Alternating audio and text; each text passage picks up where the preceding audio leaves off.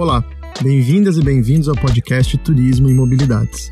Desde 2020, temos usado esse espaço para produzir conteúdo no âmbito do ensino e aprendizagem de lazer e turismo, especialmente em função dos cursos de graduação e pós-graduação da Escola de Artes, Ciências e Humanidades. Nessa quinta temporada, teremos episódios produzidos por estudantes da disciplina Turismo e Transportes, do curso de Lazer e Turismo da EASH USP. Cada episódio traz estudos de caso, que são ferramentas e espaços adicionais de aprendizagem associados ao ensino de transportes para o turismo.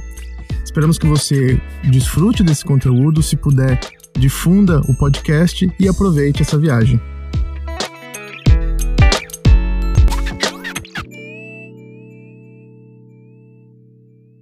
Olá, meu nome é Tatiana Barp, sou discente de lazer e turismo e monitora da disciplina Turismo e Transportes, que neste semestre origina a temporada 5 do podcast Turismo e Mobilidades.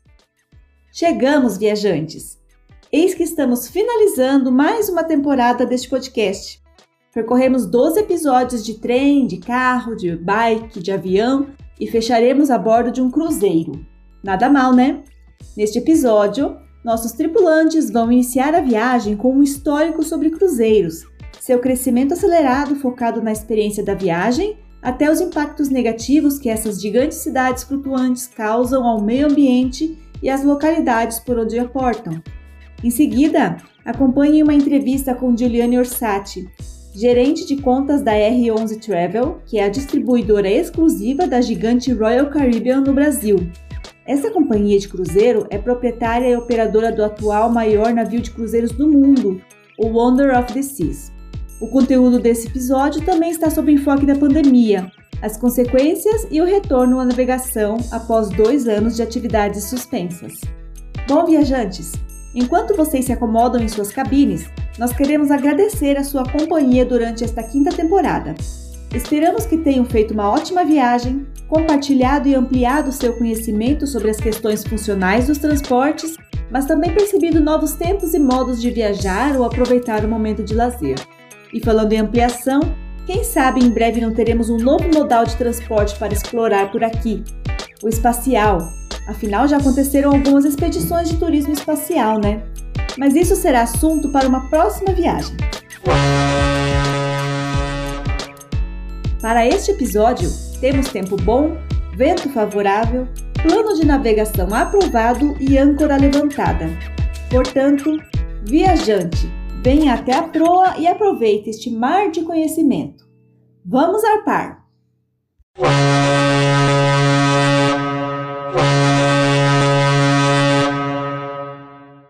Olá, eu sou a Lívia. Oi, eu sou o Giovanni e nós somos estudantes de bacharelado em lazer e turismo pela EASH USP. No episódio de hoje, iremos falar sobre o panorama atual sobre cruzeiros marítimos. Utilizamos como base de estudo a apresentação do professor Luiz Trigo para nossa turma no dia 9 de maio de 2022. O conceito de cruzeiro tem seu primeiro registro em 1867, realizado pelo Mediterrâneo a bordo do vapor Cleon, da armadora britânica Peel. Desde então, sua evolução foi acontecendo junto com as mudanças na sociedade. Nos últimos dois anos, o estilo de vida global passou por uma brusca alteração devido à pandemia, onde todos os setores foram afetados, mas principalmente o do lazer e do turismo, no qual os cruzeiros marítimos estão inseridos e tiveram que se adaptar rapidamente. Com a flexibilização, que foi ocorrer só no final de 2021, os cruzeiros tiveram que se adaptar radicalmente às demandas atuais para poder voltar a realizar viagens com segurança e ainda garantir o conforto e bem-estar do viajante, seguindo todos os protocolos de saúde implementados pela OMS. Mas espera, estamos indo rápido demais. Vamos falar um pouco sobre os cruzeiros e seus serviços desde o início até o panorama atual.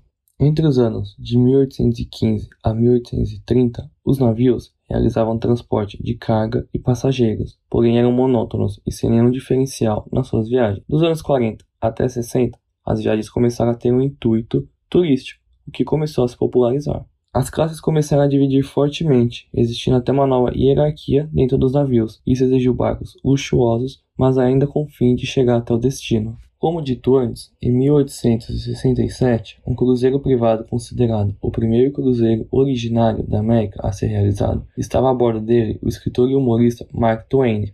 Ele documentou as aventuras da viagem, que durou seis meses, no livro Innocents Abroad, servindo de grande importância para a história dessas grandes embarcações que estão entre nós até hoje. Até 1891, esse tipo de veículo era dedicado somente às trocas comerciais entre continentes e ao fluxo de pessoas fugindo das suas cidades, com condições deploráveis. Muitas doenças acabaram se espalhando, além da escassez de comida, falta de espaço e sem falar da grande chance de a embarcação afundar. Isso ocorreu até que Albert Bailey teve a ideia magnífica de usá-los como instrumento de lazer. Assim, damos um salto temporal até 1912, quando ocorreu uma grande mudança na parte estrutural dos cruzeiros marítimos, como o caso do Titanic, que era o maior navio do mundo na época. O plano era construir um meio de lazer extremamente luxuoso e que fosse o mais seguro do mundo. Aliás, os boatos na época diziam que ele era inafundável. Mas o final dessa história vocês já sabem, né? Com 1.500 pessoas da elite estadunidense, sua rota iria para Southampton até Nova York, passando pela França e pela Irlanda. Só que a viagem não foi concluída. O gigante colidiu com um iceberg, abriu um espaço enorme dando que a água invadisse cerca de seis compartimentos e, consequentemente, ele naufragou aproximadamente três horas depois. Durante anos, este modelo de transporte seguro caiu por terra com esse caso, e as pessoas tinham medo de realizar uma viagem desse tipo, abrindo espaço para outros meios de transporte, principalmente o rodoviário. Foi só na década de 1960, ainda nos primórdios da indústria de cruzeiros modernos, que ele teve que se reinventar. As companhias de cruzeiros concentraram-se em viagens de férias nas Caraíbas e criaram a imagem de friendship, atraindo muitos passageiros que nunca tiveram oportunidade de viajar no mar. Os navios de cruzeiros ofereciam assim um ambiente casual, possibilitando um amplo entretenimento a bordo, tornando-se um grande destino de férias e abandonando sua função de apenas um meio de transporte. A indústria dos cruzeiros revelou nas últimas décadas um enorme e constante crescimento, ultrapassando muitos outros setores da atividade turística. Essa elevada procura é fruto da necessidade de diversificação da oferta ao consumidor e da aposta dos principais players do setor, o que levou a uma consequente evolução da indústria dos cruzeiros e a elevação dos patamares, no quesito de qualidade, inovação e os serviços disponíveis. Atualmente, podemos ter acesso a todo tipo de experiência possível em cruzeiros, com diferentes classes e valores, indo desde cruzeiros de extremo luxo, que conta com degustação de vinho e passeios exclusivos, até então um cruzeiro que chega a comportar até 7 mil tripulantes, com diversas especialidades de restaurantes, dezenas de piscinas, spa, sala de jogos, cassino e até shopping. Independente disso, o principal intuito de um cruzeiro é levar a pessoa a conhecer novos lugares, outros países e viver experiências inesquecíveis.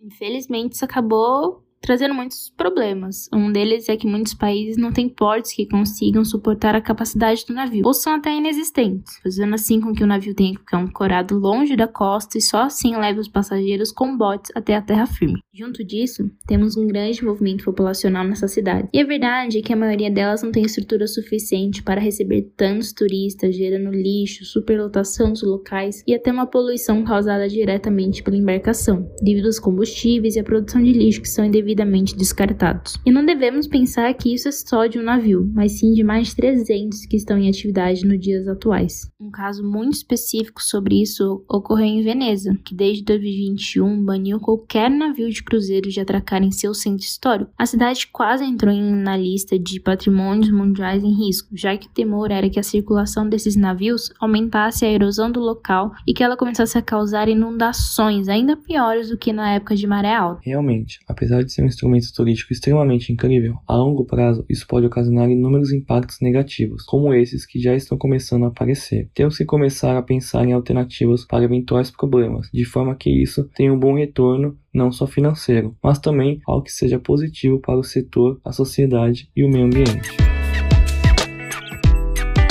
Oi pessoal, sou o Sandro Marcelo, da turma de Lazer e Turismo do Noturno.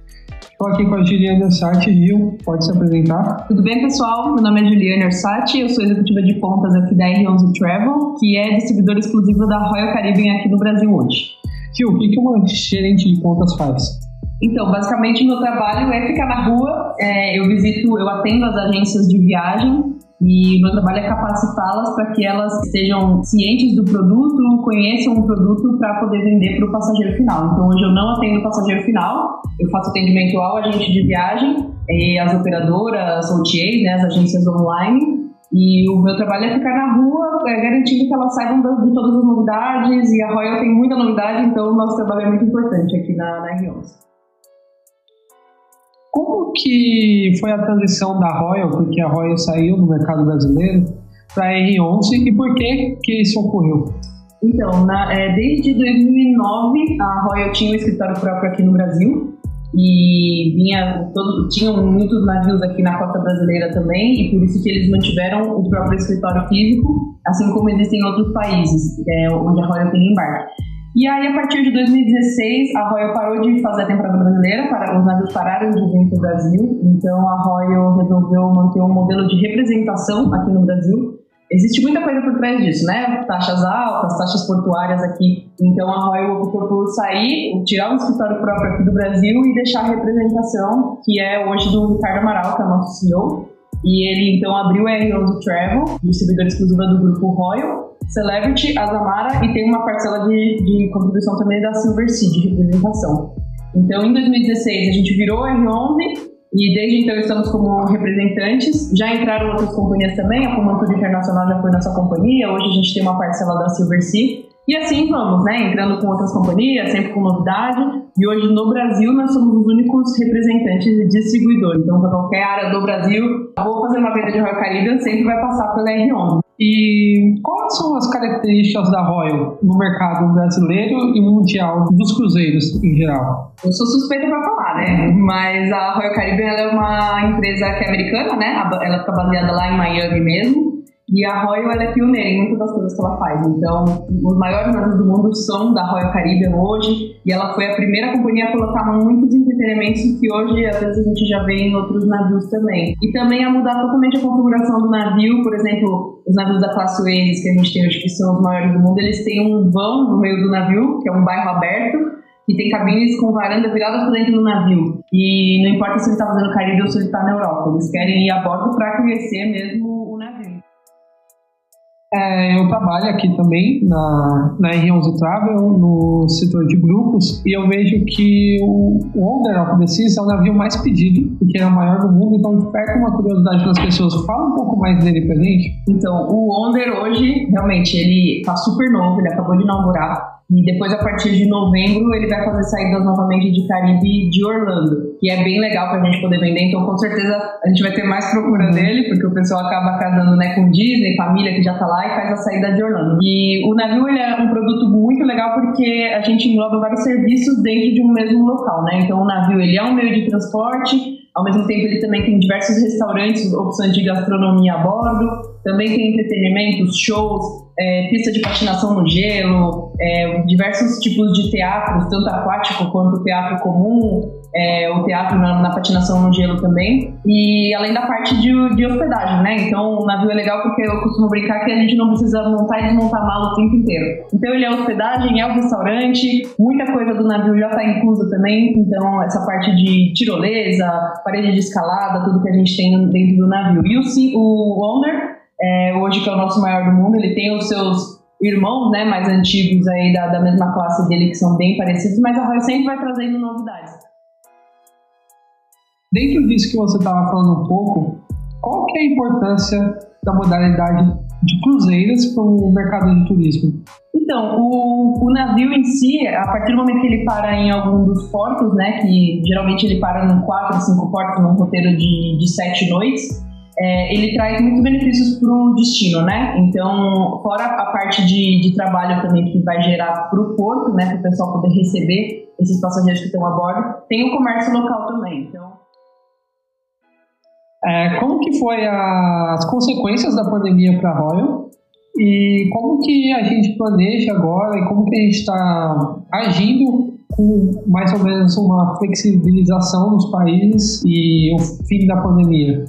Então, a indústria marítima ela foi bastante afetada agora na pandemia. Eu acho que bastante gente lembra que quando começou a se falar de Covid na televisão, a imagem que a gente vinha na cabeça era daquele navio parado em quarentena, com todo mundo lá dentro. Então, a partir daí, o navio ele foi realmente muito queimado, assim, é, por conta disso, porque é um lugar, óbvio, né, menor que mesmo nos maiores navios, é um lugar fechado, por mais que tenha bastante áreas abertas, é, então ele foi bastante prejudicado, né? E aos poucos, na, no meio da pandemia, a gente viu os outros serviços voltando, o pessoal já indo para hotel, já viajando de avião, por mais que tivessem todos os protocolos, ninguém era testado. E o navio, é, ele sempre exigiu que os passageiros apresentassem um exame de Covid. Então, por conta disso, ele foi um dos últimos a voltar. A gente ficou parado desde março de 2020, é, quando tudo isso começou, e quando eu, eu me lembro que quando é, eu estava voltando de uma visita, inclusive, e eu recebi um e-mail falando que a Royal, isso era no dia 13 de março, e a Royal ia ficar parada até o dia 30 de março. Eu achei um só absurdo. Eu falei, como que vai ficar quase um mês tudo parado, né? E no fim a gente ficou quase dois anos, nem sabia que isso era possível. Você tem alguma experiência, curiosidade ou história que você viveu tanto agora na pandemia quanto em toda a sua carreira ou vida com relação ao, tu, ao, turismo de cruzeiros? Olha, tem dois momentos que foram muito marcantes assim para mim, que eu acho que todo mundo devia passar uma vez na vida, que é a sensação de você embarcar pela primeira vez e a sensação que a, a segunda história, né, que foi o da retomada mesmo. Agora, no final do ano, que foi o primeiro navio que eu fiz mesmo da retomada, foi até emocionante. Na hora que eu entrei no navio, eu comecei a chorar. Gil, muito obrigado pelo seu tempo, pela sua entrevista, foi muito legal. Quer se despedir? Obrigada, pessoal. E olha, fica a dica para todos vocês, quando tiverem oportunidade, façam um cruzeiro, tenho certeza que vocês não vão se arrepender. Obrigada, viu? Obrigado, tchau, tchau.